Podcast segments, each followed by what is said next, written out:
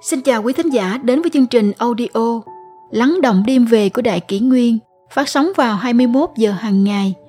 Đại Kỷ Nguyên hy vọng quý thính giả có những phút giây chiêm nghiệm sâu lắng sau mỗi ngày làm việc bận rộn.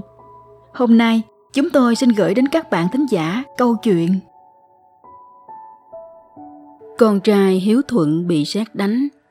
Vì sao người mẹ lại nói đánh chết thật là tốt? Đội trưởng vương bị sát đánh chết, lại còn bị sát đánh tại nhà. Có một điều càng kỳ lạ hơn đó là, khi sát đánh chết, anh ta còn đang rất hiếu thuận, cõng mẹ trên lưng. Nhưng người mẹ thì lại không hề hấn gì. Theo quan niệm của người trung quốc cổ xưa, hiếu thuận có thể giúp tiêu tan mọi tai nạn và đại họa chữ hiếu từ xưa tới nay luôn là cái gốc, lưu truyền giúp sinh sôi nảy nở, vạn sự vạn vật. Câu chuyện về tấm gương hiếu thuận của vua thuấn thời xưa vẫn lưu truyền nổi tiếng, không chỉ ở trung quốc mà còn cả trên thế giới. Cùng với sự trượt dốc của con người và sự hủy hoại văn hóa thần truyền vốn có từ năm nghìn năm, đạo đức vốn có cũng hoàn toàn theo đó mà sụp đổ.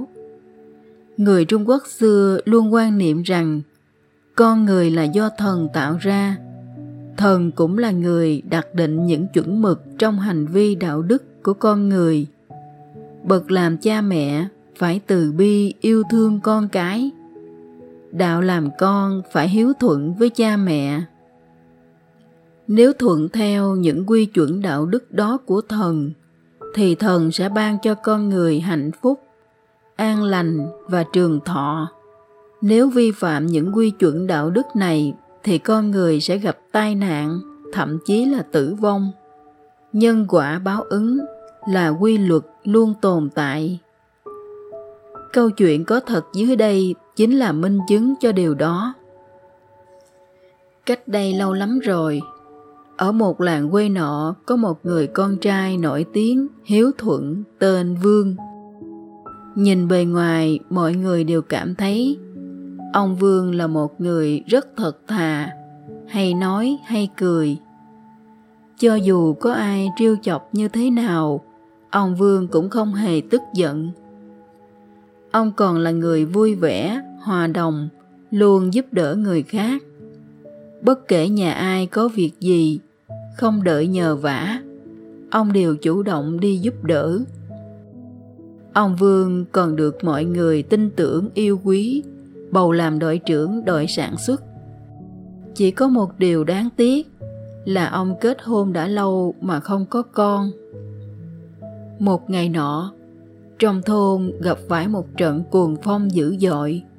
Mưa to gió lớn sấm chớp ầm ầm, làm rung chuyển một vùng bỗng nhiên một tia sét kinh thiên động địa, đánh đúng vào nhà đội trưởng vương. Đội trưởng vương bị sét đánh chết, lại còn bị sét đánh ngay trong nhà. Và có một điều càng kỳ lạ hơn, đó là khi bị sét đánh chết, ông ta còn đang rất hiếu thuận cõng mẹ trên lưng, còn người mẹ già lại không hề hấn gì trong khi mọi người còn đang thấy hoang mang, mẹ ông Vương lại nói Đánh chết thật là tốt.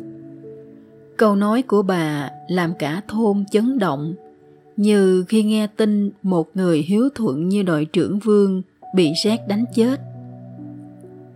Mọi người trong thôn có mặt tại nhà bà đều bàn luận soi nổi. Trên đời sao lại có người mẹ như kiểu bà ấy? Hổ dữ khi đói còn không ăn thịt con, nữa là con người. Ông Vương đối xử với bà hiếu thảo như vậy, phụng dưỡng cung kính, thế mà bà lại nói những lời tuyệt tình làm vậy. Có người từng đến nhà ông Vương ăn cơm nói Tôi thấy ông Vương hiếu thảo với bà thế còn gì. Có lần tôi tặng mắt chứng kiến, khi cơm được nấu chín, Ông Vương còn tự mình chuẩn bị thức ăn để riêng và bưng lên cho bà trước rồi mới ăn.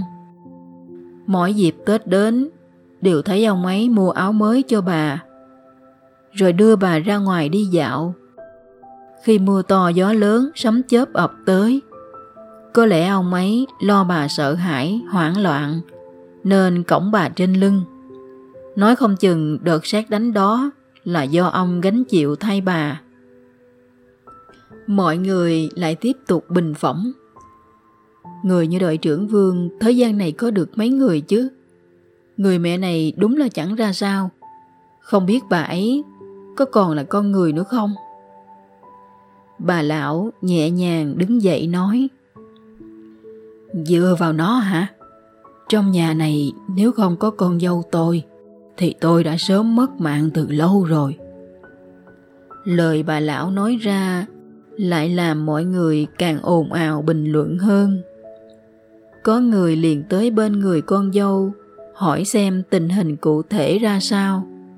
Nhưng chị chỉ lắc đầu, đau khổ, không muốn chia sẻ gì cả. Không những chịu nổi nữa mà khóc to lên. Hai năm sau, khi bà lão qua đời, người con dâu cũng lấy chồng khác và đi khỏi làng. Mọi người trong thôn đều bình luận. Người phụ nữ này thật là bạc tình, chưa tới ba năm mà lại đi lấy chồng khác. Mọi người trong thôn đều nghĩ rằng câu chuyện chỉ dừng lại ở đó và thấy tội nghiệp cho đội trưởng Vương. Bỗng một ngày nọ, người dân trong thôn nhận được lá thư của người vợ ông Vương. Trong đó viết Thưa mọi người, trước đây khi ông Vương mới mất, mọi người có hỏi tôi nội tình sự việc. Tôi đã không dám nói ra sự thật. Nay mẹ chồng tôi cũng đã qua đời. Tôi xin chia sẻ lại tất cả sự tình gia đình tôi khi đó. Kỳ thực, con người ông Vương không như mọi người vẫn tưởng tượng và hình dung. Vì tôi không thể sinh con, nên ông ấy đã ra ngoài tìm vợ bé.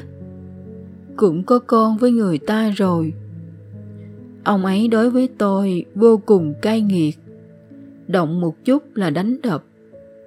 Nếu không nhờ có mẹ chồng tôi che chở, có lẽ tôi đã bị đuổi ra khỏi nhà từ lâu rồi. Ông mang cơm cho mẹ chồng tôi hôm đó chỉ là để diễn kịch cho mọi người xem. Vì mẹ chồng tôi không đồng ý cho ông ấy đưa đứa con với người phụ nữ kia về. Nên ông ấy chỉ cho chúng tôi ăn cơm thừa canh cặn. Mẹ chồng tôi muốn kể tội ông ấy cho mọi người trong thôn.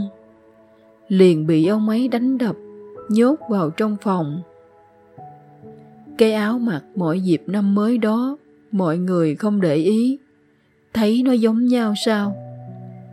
Cứ mỗi năm Tết đến, ông ấy lại lấy ra mặc cho bà, rồi đưa bà đi ra ngoài một vòng. Về nhà, bắt bà ấy kể ra, gấp gọn để vào tủ, để lần sau mặc. Tôi và mẹ chồng đã từ lâu rồi không biết tới thế nào là một manh áo mới mỗi dịp Tết đến. Tiền ông ấy làm ra, ông ấy đều mang đi nuôi vợ bé.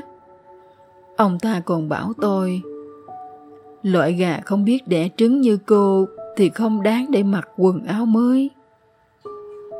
Hôm ấy ông ấy bị sát đánh chết. Mọi người có muốn biết vì sao ông ấy cổng mẹ trên lưng không?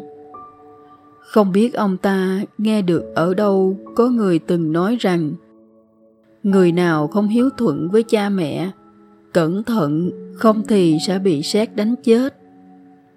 Vì vậy ở nhà mỗi khi có sấm sét, ông ấy đều cõng mẹ trên lưng. Hy vọng rằng mẹ chồng tôi có thể thay ông ấy đỡ xét. Nhưng hôm đó thật kỳ lạ, ông ấy lại bị đánh chết. Còn mẹ chồng tôi được ông ấy cõng trên lưng thì chỉ bị thương nhẹ ngoài da. Toàn bộ sự thật về gia đình tôi là như vậy. Sau khi đọc xong bức thư, mọi người trong thôn lại được thêm một phen kinh ngạc. Hóa ra ông Vương không phải là một người con hiếu thuận như mọi người vẫn nghĩ. Vì sự bất hiếu của ông nên trời mới trừng phạt, giáng sát xuống cho mấy chết thật đúng là biết người biết mặt mà không biết lòng từ đó trở đi trong thôn không còn ai trách móc gì hai người phụ nữ kia nữa nói chung, truyền thống văn hóa của người á đông luôn coi trọng chữ trung, chữ hiếu, dù là trong đối đãi, trong quan hệ gia đình hay trong việc trị quốc. Bởi vậy từ xa xưa, cổ nhân đã từng nói, trong việc thiện, chữ hiếu đứng hàng đầu. Hiếu chính là điều kiện đầu tiên để làm một người tốt. Con người hiện đại đều cho rằng hiếu thuận có nghĩa là chỉ cần phụng dưỡng cha mẹ, nhưng người xưa lại không nhận định như vậy. Khi tử du, thỉnh giáo đức khổng tử về sự hiếu thuận, khổng tử có nói, con người hiện nay đều nghĩ rằng hiếu thuận với cha mẹ chỉ đơn thuần là phụng dưỡng cha mẹ về vấn đề ăn uống sinh hoạt. Trong khi chó và ngựa cũng được con người cho ăn, chăm sóc nếu khi phụng dưỡng cha mẹ, mình thiếu đi cái tâm cung kính, tôn trọng, kính ngưỡng với họ, thì có khác gì so với nuôi chó, nuôi ngựa trong nhà đâu. Người xưa quan niệm, hiếu thuận có thể giúp tiêu tan mọi tai nạn và đại họa. Chữ hiếu từ xưa tới nay luôn là cái gốc lưu truyền, giúp vạn vật sinh sôi nảy nở ngày nay, cuộc sống con người đã bị bủa vây bởi hàng loạt những quan niệm biến dị, xuống dốc như tâm lý tự tư, ích kỷ, trục lợi. Người ta chỉ vì chút lợi ích nhỏ nhoi mà tranh đoạt, đấu tranh, đội trắng thay đen, sẵn sàng dùng bạo lực giải quyết, thanh toán nhau. Văn hóa truyền thống của người á đông không phải là tự thân con người nghĩ ra.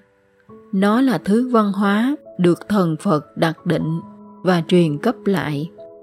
Do đó người ta thường gọi những nền văn hóa này là nửa thần, nửa nhân. Chỉ có khôi phục lại đức tin và sự kính ngưỡng với thần phật, đạo đức của xã hội nhân loại mới thực sự thăng hoa trở lại. Con người mới có thể tìm được sự bình an chân chính từ ngay trong tâm hồn mình.